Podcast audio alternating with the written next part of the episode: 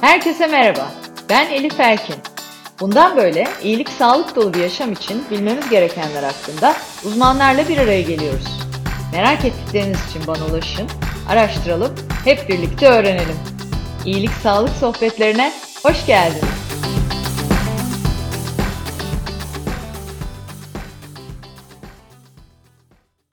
İyilik Sağlık Sohbetleri'nin yeni bölümüyle karşınızdayım. Bu bölümde konuğum Life Club danışma kurulu üyelerinden ortopedi ve travmatoloji uzmanı Profesör Doktor Ahmet Alanay. Ahmet Hocam, İyilik Sağlık Sohbetlerine hoş geldiniz. Hoş bulduk. Çok teşekkür ederim nazik davetiniz için. E, sohbetimize geçmeden önce sizi kısaca dinleyenlere bir tanıtmak isterim. Gerçi kısaca dedim, çok kısaca mümkün olmayacak ama e, bahsetmek istiyorum. Çünkü çok e, kıymetli tecrübeleriniz var, yaptıklarınızdan bahsed- bahsedeceğim. E, öncelikle beş Ekim'de Eurospine yani Spine Society of Europe Başkanı oldunuz.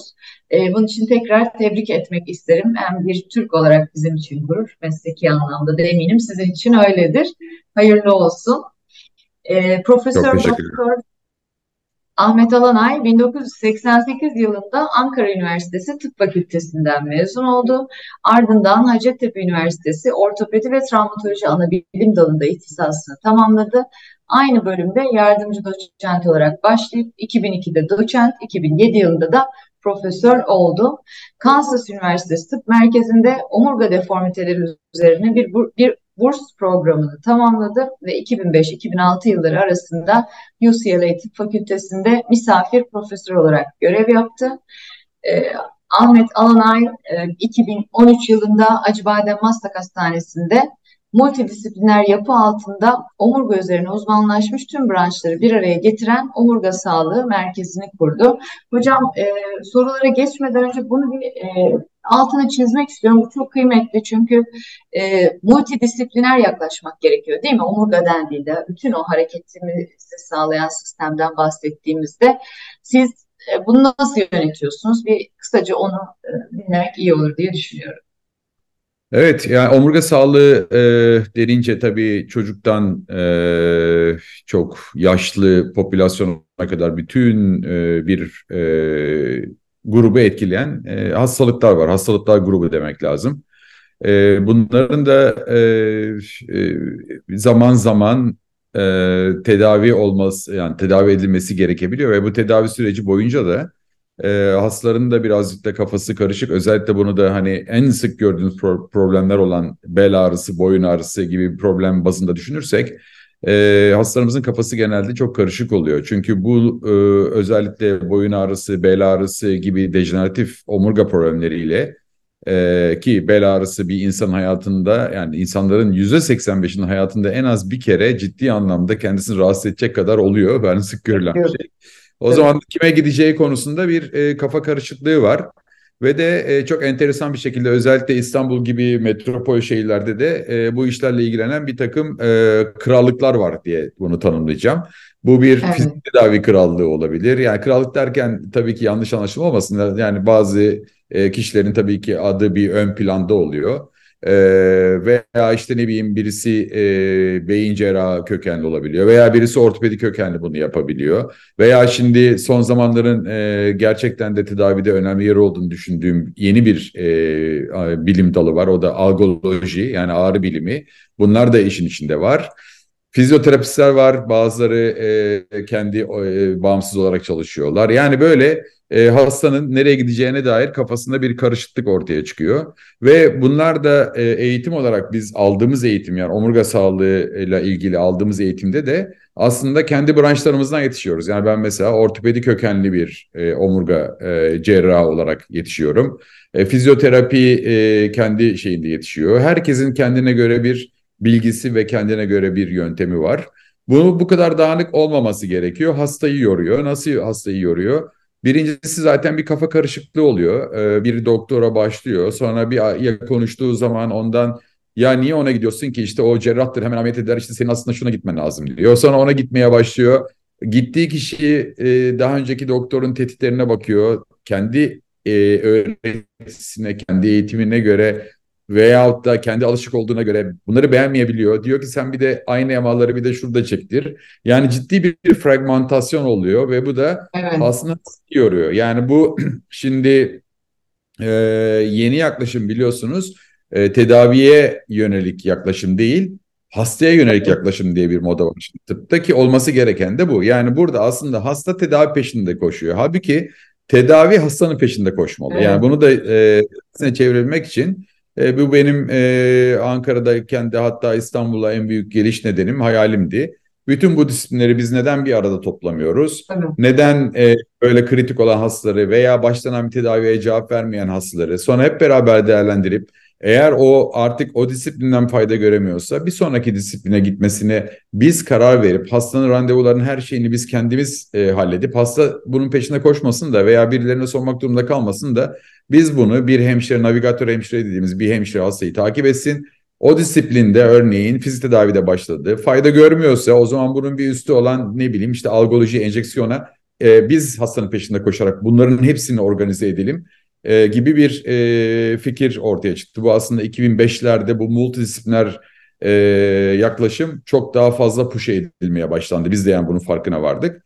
Artı bir de e, tedavi olarak da aslında bu işin science yani bilimi olarak da baktığınız zaman e, yani bu tip problemlerde mesela cerrahların aslında e, fizik tedaviye çok inanmadığı veya fizik tedavicilerin de işte bu cerrahların e, çok hızlı müdahale ettiği halbuki kendilerinin yapabildiğine dair birbirinden bağımsız olarak görüşleri var. Oysa ki bizim bir araya gelip yine bilim olarak da tabii. Avrupa Omurga Derneği'nde de şu anda şeyimiz bu ve ben bunun üzerine özellikle interdisipliner yaklaşım dediğimiz şey e, başkanlığım boyunca da çok eğileceğim. Nitekim bizim bununla ilgili kurslarımız ve sertifikasyon kurslarımız da başladı. Her disipline doktorların katılıp bu disiplinlerin birbirleriyle interaksiyonunun nasıl olması Aynen. gerektiğini anlatan bir kurs bu.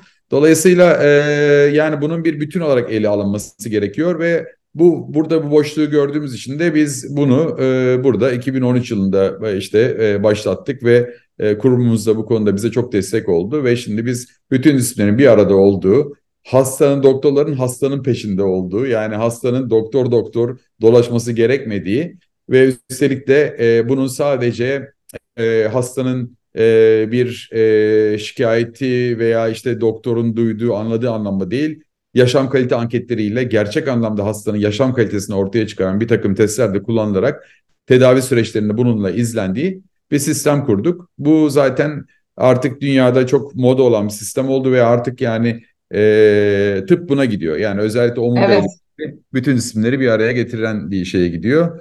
Biraz bunu uzun söyledim ama bu gerçekten çok önemli bir şey. Ya. Çok, çok kıymetli. Anlaşılmıyor tabii. diye düşünüyorum. Ee, tabii ki yani mükemmel, herkes mükemmel, herkes mükemmel tedavi ediyor. Ama ben bile hani onu bırakın burada çok geniş bir ekibim olmasına rağmen bazen biz bu hastaları, öyle de bir özelliğimiz var, bu akademik özelliğimizden gelen bir şey. Ee, işte PowerPoint prezentasyonları hazırlayıp sonra Amerika'daki, işte Hollanda'daki, diğer şeydeki bu tip multidisipliner merkezlerle bir e, dostluğumuz var. Onlara da sorduğumuz oluyor. Hatta onlarla Zoom'dan bağlanıp... İkinci görüş değil Aynen. mi? İkinci görüş, üçüncü görüşü e, paylaştığımız şeyler oluyor. Böyle olduğu zaman da gerçekten de hasta memnuniyeti kesinlikle çok artıyor. Evet. Çok önemli. Ya bir kere e, sürecin yönetilmesi açısından muazzam bir deneyim e, hastalar için. E, bildiğim kadarıyla da hocam Amerika'da Harm Study gruba seçilen de tek Ee, evet. Avrupa merkezli sizsiniz. Hepsinin evet. işte biz de hep Life Club'da bütünsel sağlık yönetimi diyoruz. Burada da omurga sağlığı için aslında sizin yaptığınız disiplinleri bir araya getirmek karşılığında bir güven de yaratıyor diye düşünüyorum hastada. Çünkü dediğiniz gitgelleri hepimiz yaşıyoruz. Ee, nihayetinde bilimsel altyapımız olmadığı için hangi taraf, hangi bakış açısı bir şey söylediğinde tabii, e, tabii. o taraftan etkileniyoruz. Ben e, izninizle devam edeyim. Bunu özellikle Tabii. ben de paylaşmak istedim. Çünkü çok kıymetli buluyorum. Tek bir noktadan farklı disiplinlere evet. ulaşarak güvenilir evet. bir şekilde tedavi yani, alabileceğiz. Son bir cümle söyleyeceğim lafınızı keserek. Yani hasta buraya geldiği zaman yani algolog, fizik tedavi, fizyoterapi ünitesi, e, ondan sonra orto, ortotist yani korse bilmem ne ve cerrahlar hepsi bir sekiz yüz metrekarelik bir alanda. Evet. Bekliyor evet. ve e, tabii bu, böyle dip dibe olunca da hemen hızlı e, aksiyon. Yani. Şimdi fizik tedavisi sizi bir görsün. Hadi şimdi o görsün. Sonra toplanıp ya ne yapacağız bu hastaya böyle böyle anında bir karar. Yani bu gerçekten müthiş bir şey ve hani evet. başka büyük özellikle volümü çok yüksek hastanelerde yapılabilecek bir şey de değil. Yani böyle bir evet. avantaj var. Tabii tabii kesinlikle. E, Profesör Doktor Alanay diye devam edeceğim hocam. Çünkü çok kıymetli ve çok dolu bir e, C V. E, American Academy of Orthopedic Surgeons, Scoliosis Research Society, North American Spine Society, Spine Society of Europe ve diğerleri de dahil olmak üzere e, farklı tıp derneklerinin aktif bir üyesi. iki bin on dört iki bin on altı yılları arasında Scoliosis Research Society'nin yönetim kurulu üyeliğini yaptı ve halen de eğitim komitesi, güvenlik ve değer komitesinde görev yapmakta. Ayrıca iki bin altı iki bin on iki yılları arasında da şu anda başkanı olduğu Spine Society of Europe'un yönetim kurulunda yer aldı. Aynı zamanda da kurucu üyelerinden. Her yıl yirmiden fazla hakemli yayını üst düzey uluslararası dergilerde yayınlanma, yayınlanmakta Ahmet Hocam'ın. Tabii yani sorularım başka çünkü dinleyicilerimizden gelen sorular var ama o kadar çok aslında başka da sormak istediğim şeyler var ki yani mesela nasıl buluyor yani nasıl bu kadar şeye zaman ayırabiliyorsunuz hepsini bir arada bu kadar da hastalarla iç içeyken. E, Doktor Alanay e, Avrupa'da Vertebral Body Tethering cerrahisinin de öncüsü olmuş ve bilimsel çalışmalarından dolayı birçok ulusal ve uluslararası onur ve ödül almıştır. Dünyanın dört bir yanında düzenlediği kurslarla cerrahların eğitimine de bizzat katkıda bulunmaktadır. Bunu da çok kıymetli buluyorum hocam. Yani gerçekten tek başınıza belki dokunabildiğiniz hasta sayısı limitli olsa da e, sizin eğitim konusunu ne kadar önemsediğinizi bildiğim için o kadar çok insana bu bilgiyi paylaşmak, yaymak, bu da farklı bir bakış açısı, karakter ve duruşta göstergesi benim adıma. Ee, çok da kıymetli. Ee, şimdi tabii e, sizin e, tüm deneyiminiz vücudumuzun bütün hareket sistemine dair e, muazzam da bir tecrübeden bahsediyoruz. E, çok da konu var çünkü bizde bütünsel sağlık yönetimi dediğimizde olmazsa olmaz kısmı işin fiziksel aktivite e, hayatımızda olmalı ki beden sağlığımızda, zihin sağlığımızda daha da güçlü olsun. E, biz böyle dinleyicilerimizden sorular alıyoruz bu iyilik sağlık sohbetleri içinde ve en çok konuşulan konu siz de az evvel bahsettiniz yüzde seksen beş olduğunu bilmiyordum oranın. Bel ağrıları ve fıtık konusu. O yüzden ilk soruyu e, bel fıtığıyla ilgili soracağım. E, şimdi bir fıtık teşhisi konduktan sonra hep şu soru sorulur ya fıtığım var ameliyat olmalı mıyım olmamalı mıyım? İşte arkadaşım ameliyat oldu onunki geçmedi e, o yüzden de korkuyorum gibi böyle bir ameliyatın cerrahi müdahalenin negatif tarafları. E, ama az evvel çok güzel söylediniz artık hastalık yok hasta var. Covid zamanı bunu da gördük. Aynı virüs iki farklı bedene girdiğinde iki kişi bambaşka şeyler yaşıyor. Dolayısıyla burada tek bir kural yok biliyoruz ki hani fıtığı olan ameliyat olmalıdır ya da olmamalıdır diye. Ee, hani burada birazcık e, bahsetmek istiyorum yine de çünkü cerrahi operasyonlar insanları da korkutabiliyor. O yüzden çok mu korkmalıyız fıtık ameliyatlarından?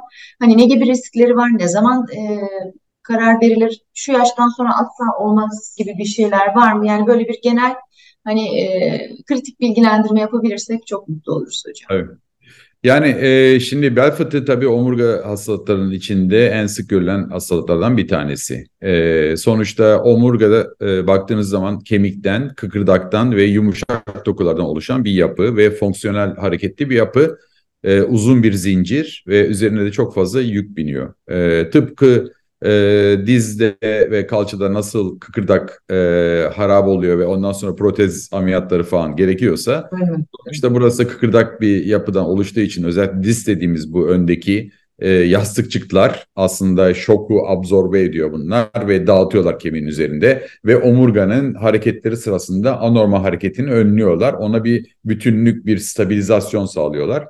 Ee, ve e, böyle bir ağ yapısı şeklinde mikroskopla baktığınız zaman ortasında da bir sıvı tutan içi su dolu bir kesecik gibi hani üzerine bastığınız zaman nasıl böyle şoku dağıtır öyle bir yapı bu.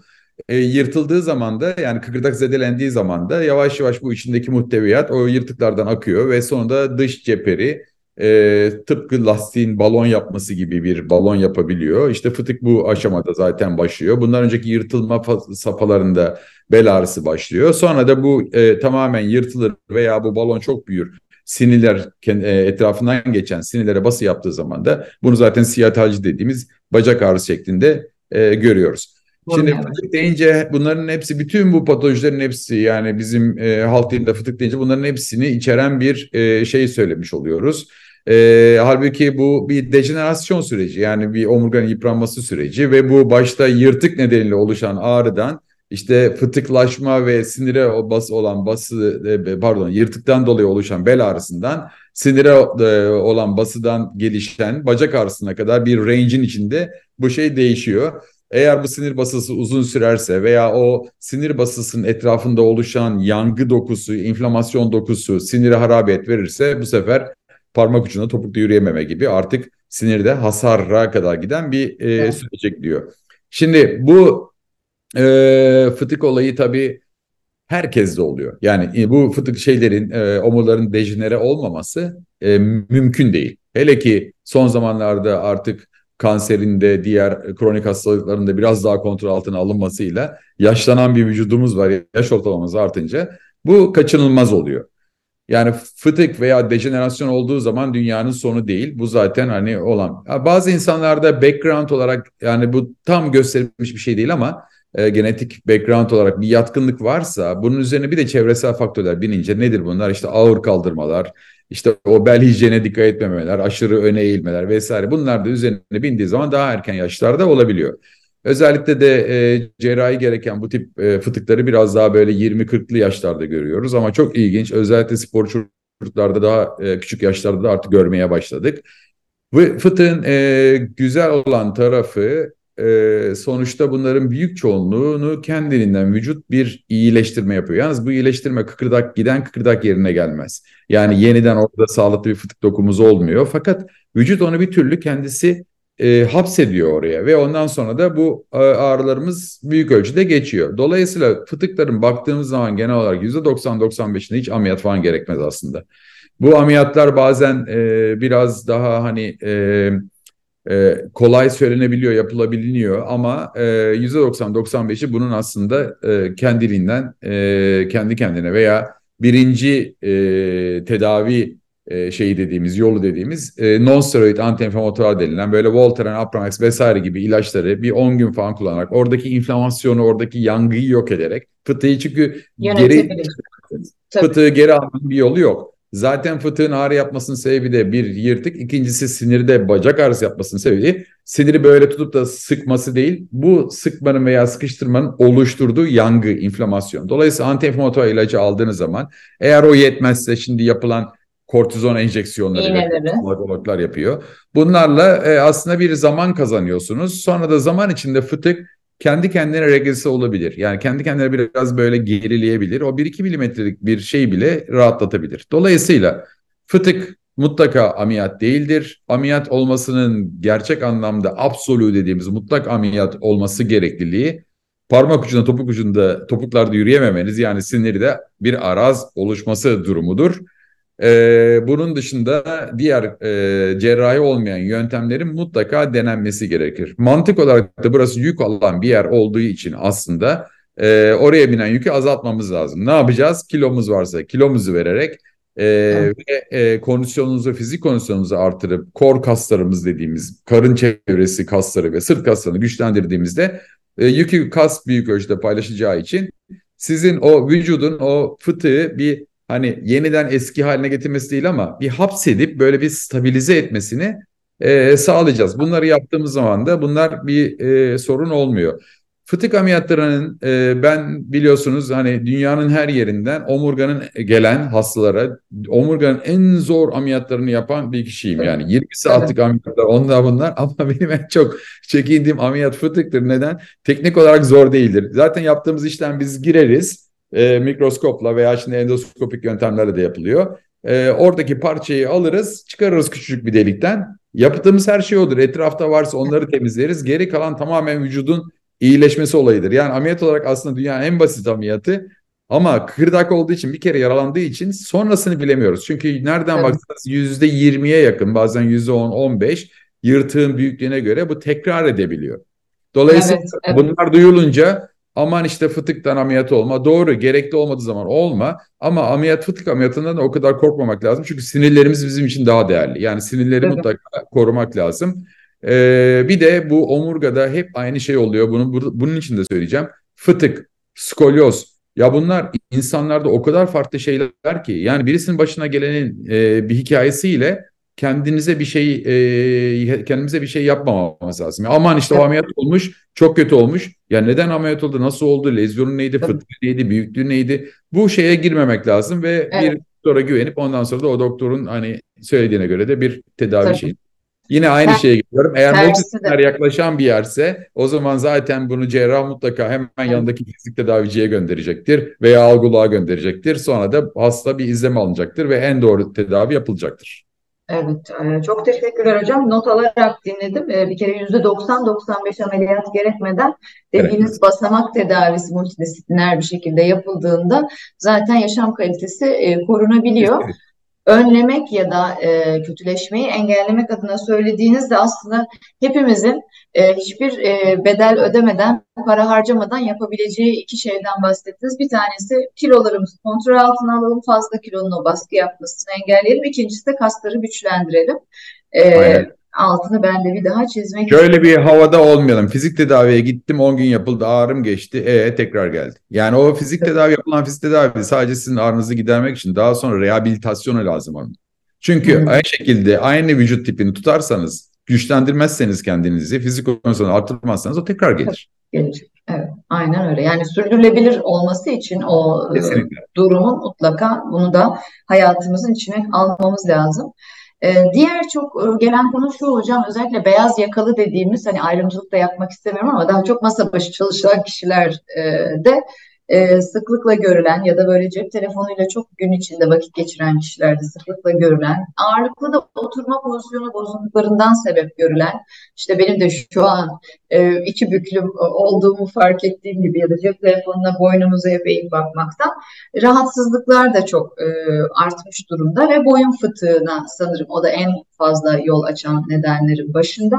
Burada boyun fıtığının da belki bir altını çizmemiz lazım. Hani belirtileri neler, hangi aşamadan yine hekime başvurmalıyız, tedavi yöntemleri paralel mi yine e, hani bel fıtığıyla konuştuğumuz e, yöntemlere? Hemen, hemen hemen aynı prensipler burada da söz konusu. Yani boyun fıtığı da sık gördüğümüz bir olay. Hele son zamanlarda e, çok fazla masaya bağlı çalışmamız, bu te, cep telefonlarında tekstler, bunlar artık bunların etkilediğine dair yavaş yavaş bilimsel yazılar da gelmeye başladı. Yani bunlar teorik kavramlar değil, gerçekten etkiliyor.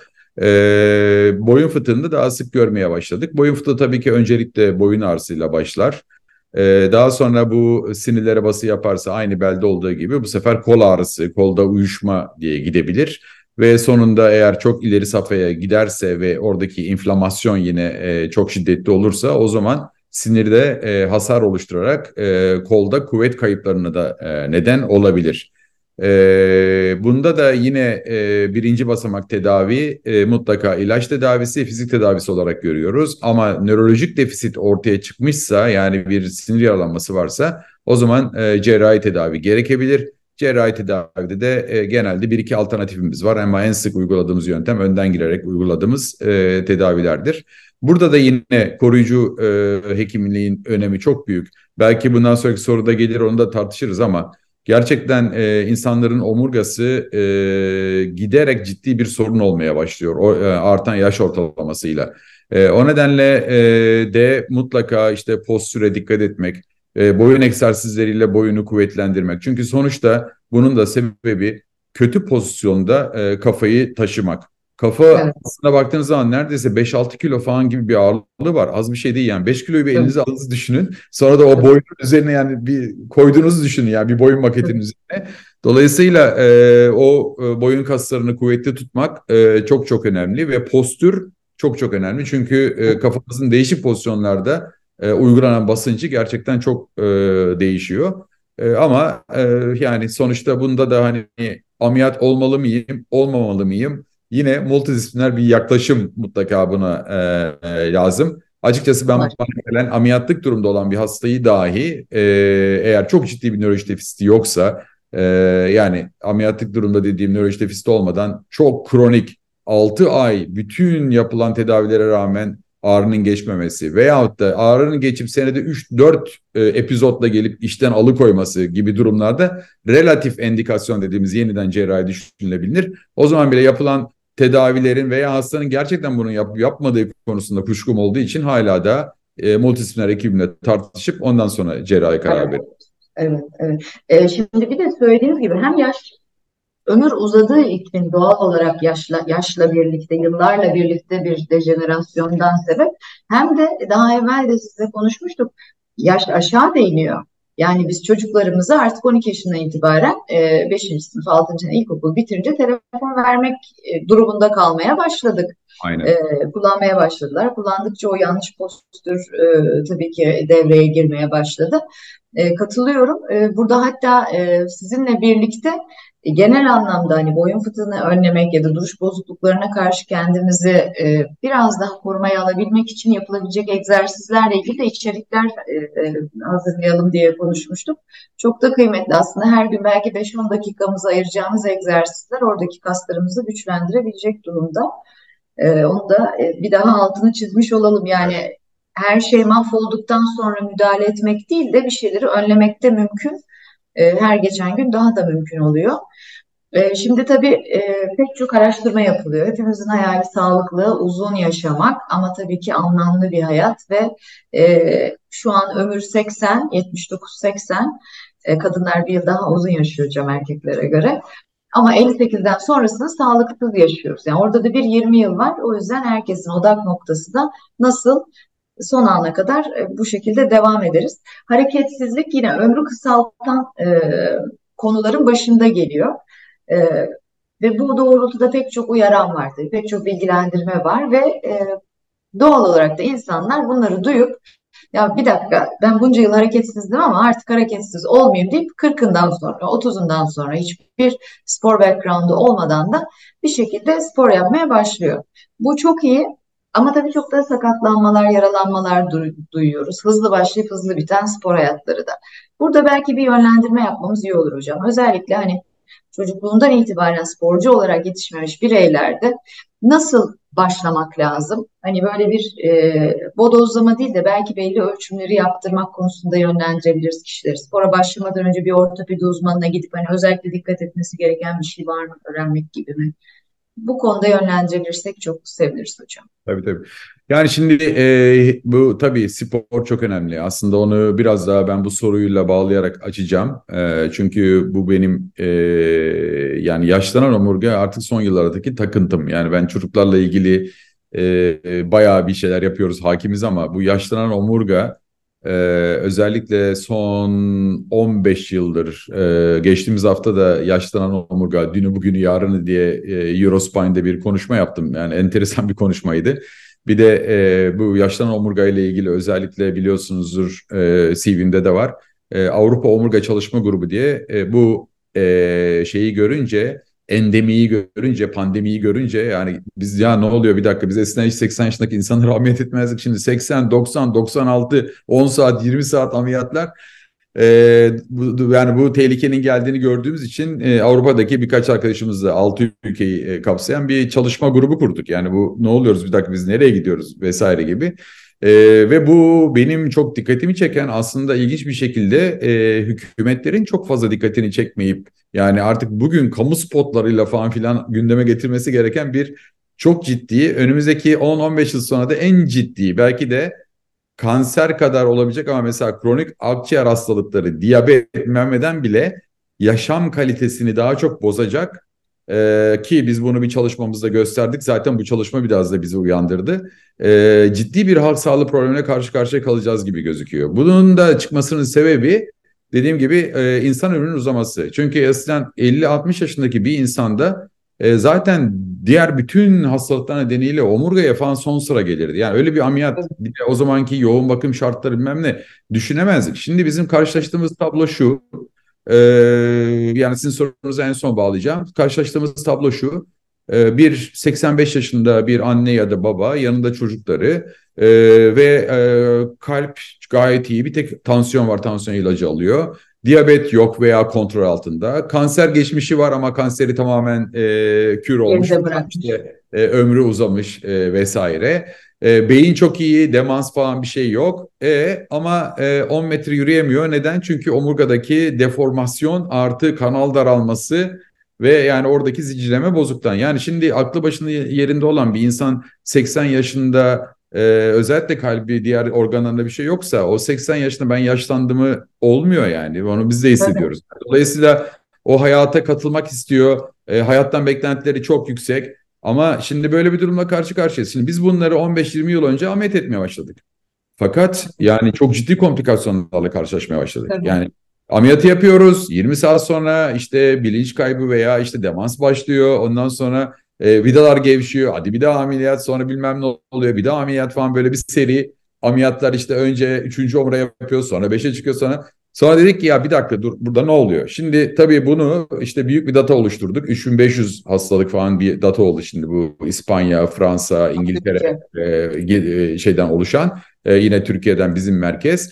Ve e, bunlarla da biz e, artık yapay zeka ile çalışmaya başladık. Neyi çalışıyoruz? Evet. Önce biz e, seksen beş yaşındaki Ayşe Hanım bana geldiği zaman benim bir aletim olması lazım. Bütün bilgileri oraya koyup işte şunları şunları şunları var, bir düğmeye bastığım zaman... Ben kaç saatlik ameliyat yapabilirim, ne kadar düzeltebilirim, yaşam kalitesini vesaire gibi bir şey e, gelmesi lazım bana ki ona göre bir ameliyat önereyim. Çünkü biz hastayla konuşuyoruz, o, başına şu gelir, bu gelir, bu gelir. E, an, şey, çocuklarda aman bu ameliyat olunur mu, otur oturduğun yerde, ama yani e, e, şey Ayşe Hanım yok ben bu ameliyat olacağım, böyle yaşayamam diyor. Şimdi biz evet. buraya nereden geliyoruz? İşte zamanında iyi bakmadığımızdan. Evet, evet. Üstelik de bizim jenerasyon ki hani çocuklarımız çocuklarımız daha hareketli, e, biraz daha e, spor yapan, e, bilgisayar başından daha uzak bir şeyimiz vardı. E, bir, ya da bizden önceki jenerasyon, şu anda seksenlerde olan, düşünün. Onlar evet. bu muzdarip. Şu andaki çocuklar, gençler hiçbir şey yapmıyorlar ve ömürleri daha uzun olacak. Yani omurga çok ciddi bir problem olacak. Evet, dolayısıyla e, hiçbir şey için geç değil.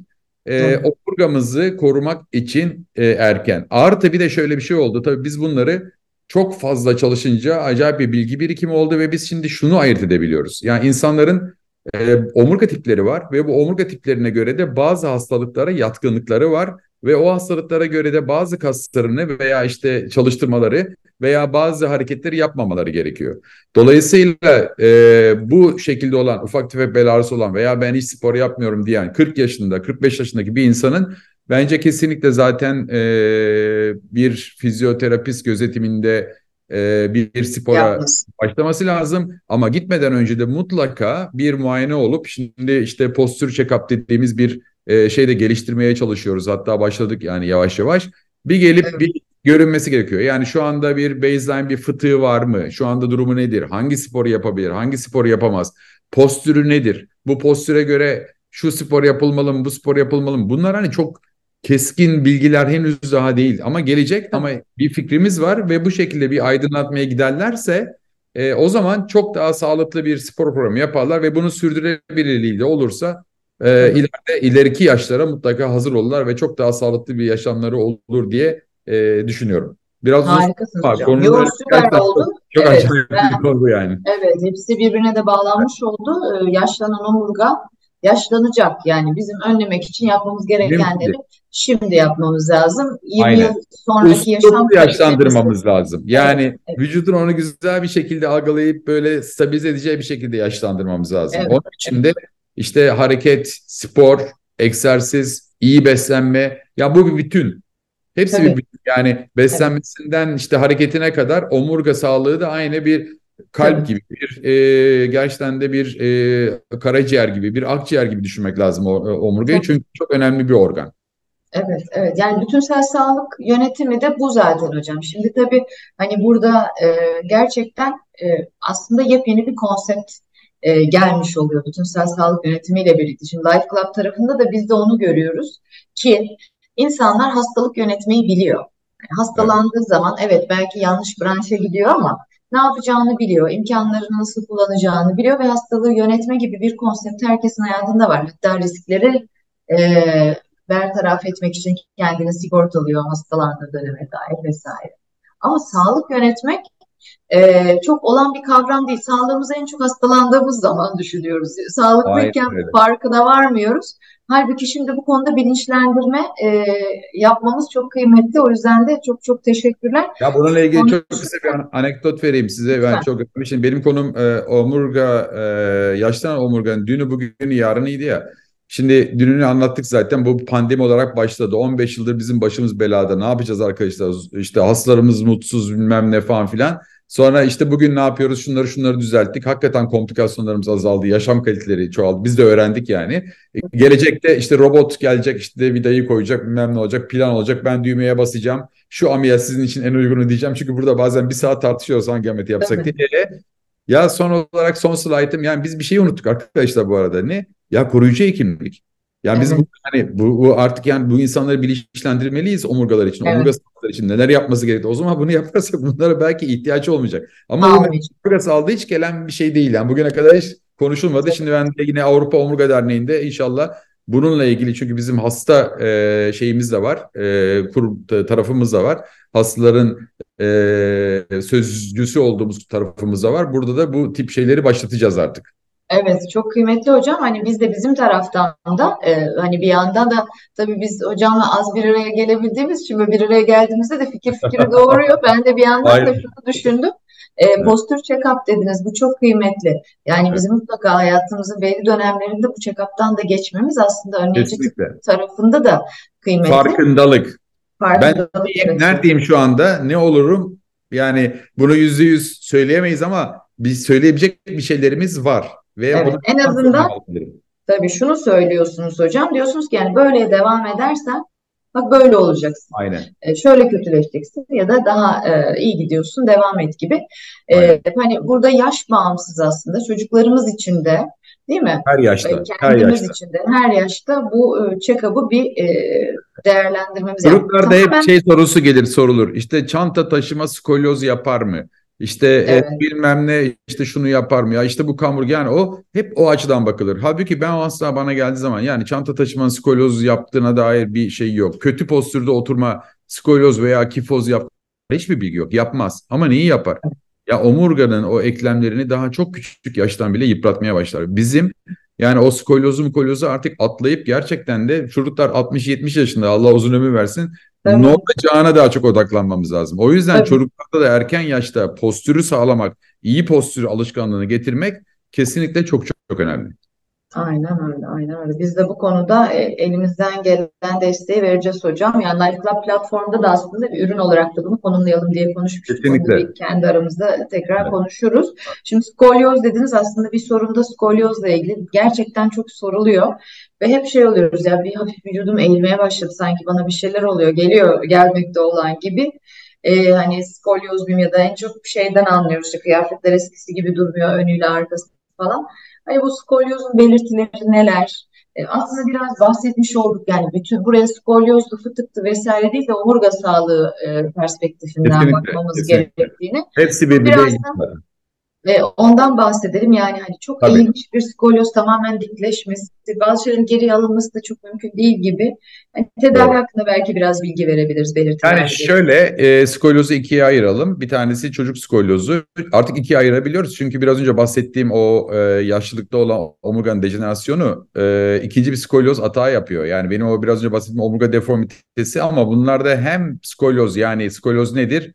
Arkadan baktığımız zaman omurganın e, eğriliğidir. Hem de e, bel çukurunun azalması, yani yandan baktığımız zaman da omurganın değişikliğiyle ilgili bir takım problemler çıkıyor. Bu farklı bir şey. Çocuklarda ise daha çok bu e, yana doğru arkadan baktığımız zaman e, ki problem ön planda. Tabii ki bunun da mutlaka önlenmesi gerekiyor. Çünkü o zaman o e, bir deformasyonken bir hastalığa dönebiliyor. Çocuklarda e, kısaca bulgularına bakacak olursak omuzlarda asimetri olması, bel çukurlarında asimetri olması. Ama şunu da söyleyeyim, omuz yüksekliği birbirinden farklı olabilir, iki yüz santim. Her omuzu yüksek olan çocuk e, skolyoz değildir. Artı her kürek kemikleri dışarıya doğru olan çocuklar, eğer bunlar bu simetrikse dışarı çıkma, skolyoz demek değildir. Çünkü bu çok karıştırılıyor. Esas skolyozun testi, öne doğru eğdiğiniz zaman çocuğu e, o e, omuru tam bir orta hat olarak düşünürseniz, vücudun iki yarısı arasında bir asimetri varsa o zaman mutlaka hemen, özellikle on on altı yaş arasında hızlı büyüme dönemindeki çocukları doktora götürmek gerekiyor. Çocuklarda bu e, kıyafetten dolayı anlaşılma olayı çok fazla hani duyduğum bir şey değil ama e, yani çocuklar bu kadar buna bakmıyorlar, dikkat etmiyorlar ama yetişkinlerde de özellikle e, altmış yaşından sonra skolyoz görülme olasılığı bazı serilerde yüzde altmış, çocuklarda yüzde iki, yüzde üç. altmış yaşından sonra skolyoz yüzde altmış. Yani bu farklı bir skolyoz. Bunun adına dejeneratif skolyoz. Omurganın yıpranmasına bağlı skolyoz diyoruz ve işte biraz önce bahsettiğim esas bir sıkıntı yaratan şey bu. Dolayısıyla erişkin bir insanın kıyafetini giydiği zaman biraz omuzunun düşmesi, ne bileyim etek e, şeyinin birazcık e, belinin bir tarafta bollaşması vesaire gibi bulgular olduğu zaman onların da mutlaka e, görünmesi gerekiyor. Çünkü dejeneratif skolyozda özellikle kırklı yaşlarda başlayıp yine maalesef kadınlarda daha çok görülen bir şey. Ee, özellikle menopozda da ve osteoporozda da hızlanan bir süreç. O yüzden çok yük taşıdığımız için mi hocam? Kadınlar daha fazla yük taşıdığı için mi hayata dair? Yani çok güzel bir soru. Valla bunun etiyolojisini gerçekten bilmiyoruz. Yani kadınlarda yani zaten çok ilginçtir. Yani benim kendi klinik serime de bakınca tüm omurga hastalıklarını genel anlamda düşünürseniz hepsini bir havuza koyarsanız skolyoz, bel fıtığı, boyun fıtığı, bel kayması, dar kanal falan neredeyse yani kadın çoğunluğu var. Yani yüzde altmış yetmişe yaklaşan e, muhtemelen herhalde bu yükten olabilir. Başka ne olabilir? Ne çektik yani hocam değil mi? Doğru. Vallahi Allah harikasın. Sizleri başımızdan eksik etmesin. Doğru, o da doğru. Şimdi çok teşekkürler. Bir kere omurga sağlığına dair bence çok en önemli, en öncelikli, en sıklıkla görülen konulara dair gerçekten çok önemli, çok faydalı bilgilendirmeler almış olduk. Ben kağıtlarca yazarak bunları dinledim. Ağzınıza sağlık hocam. Şimdi zamanımızı bitirmeden evvel bir sorum var, son soru. Ee, onu da size sormak istiyorum. Her konumuza aynısını soruyoruz bu sorunu ki e, iyilik, sağlık dolu bir hayata e, herkesin ortak aklıyla e, daha e, hızlı ulaşalım diye. E, elbette ki sağlık konuştuk, bütünsel sağlık yönetimi konuştuk. Bu perspektifle çok da yoğun çalıştığınızı da biliyorum bir yandan ama hayatın dengesini de çok iyi kurduğunuzu da bilerek. Sizin iyilik, sağlık rutinleriniz neler? Siz neler yapıyorsunuz hocam? Alalım tiyoları. İyi, iyi bir örnek miyim, kötü bir örnek? Aslında e, oldukça dikkatli olduğumu düşünüyorum. Dediğiniz gibi yani acayip yoğun bir tempom var. Çünkü gerçekten de benim gibi hem yoğun cerrahi yapan hem de böyle e, yani yurt dışından hasta gelecek kadar e, bir cerrahi e, reputasyonu olan ama bir yandan da e, yılda yirmi tane yayın e, bunu herhalde Avrupa'da evet. Böyle çok fazla bir e, hastanenin veya bir kurumun yaptığını zannetmiyorum. E, bu kadar çok araştırmanın içinde olan bir yandan da omurga sağlığı merkezi gibi bir yeri hem işletmesi hem de böyle işte onun dengelerini sağlamak e, devamlı yenileyen e, sekiz bin eğitimler. Tane bir derneğin başkanı olan birisi olarak falan yani hakikaten çok kısıtlı bir vaktim var ama bu kısıtlı vaktimde de kesinlikle haftada en azından üç gün şu anda yürüyüş düzeyinde yapabiliyorum bunu. Yani bir kırk kırk beş dakika yürüyüş yapıp ondan sonra da matımı serip iki tane hareketim var. Mekik ve plank. Yani en az dört dakika, sekiz dakika e, bunları yapmaya çalışıyorum. E, spor anlamında gerçekten yapabildiğim e, sadece bu kadar diyebilirim. Ama benim şöyle bir alışkanlığım var. Ben örneğin her yıl mutlaka tüm vücut M R çektiriyorum kendime. Yani yaklaşık bir altı yıldır falan bunu yapıyorum. E, bazı şeylerin de yani yakalandığı faydasını da gördüm. altı ayda bir de mutlaka kan tahlili yaptırıyorum. Yani böyle bir e, rutin bir e, genel. E, genel bir şeyim var. Yani yıllık check-up değil. Tabii hastanede olmanın da verdiği avantajla. E, beslenmeme dikkat ediyorum. E, yaklaşık e, kilo alışlarım, verişlerim oluyor. Şu anda fena değilim ve yaklaşık dört senedir zannederim bu intermittent fasting diyeti e, yapıyorum aslında. Diyet demeyelim, ona da beslenme alışkanlığı diyelim. E, evet. Çünkü öyle yani çok acayip koruyucu bir şey diyetim yok. Ve gerçekten de sağlıklı da beslenmeye e, çalışıyorum. Vitamin evet. Alıyorum. Herkes bana soruyor işte vitamin alalım mı hocam? Ben de bilmiyorum vallahi ne işe yaradı ama. Yani yine de e, bir zararı olmadığını düşünerek e, vitamini alıyorum. E, yani bu bu kadar genel olarak sağlıkla ilgili yaptığım şeyler evet. Herhalde bunlar.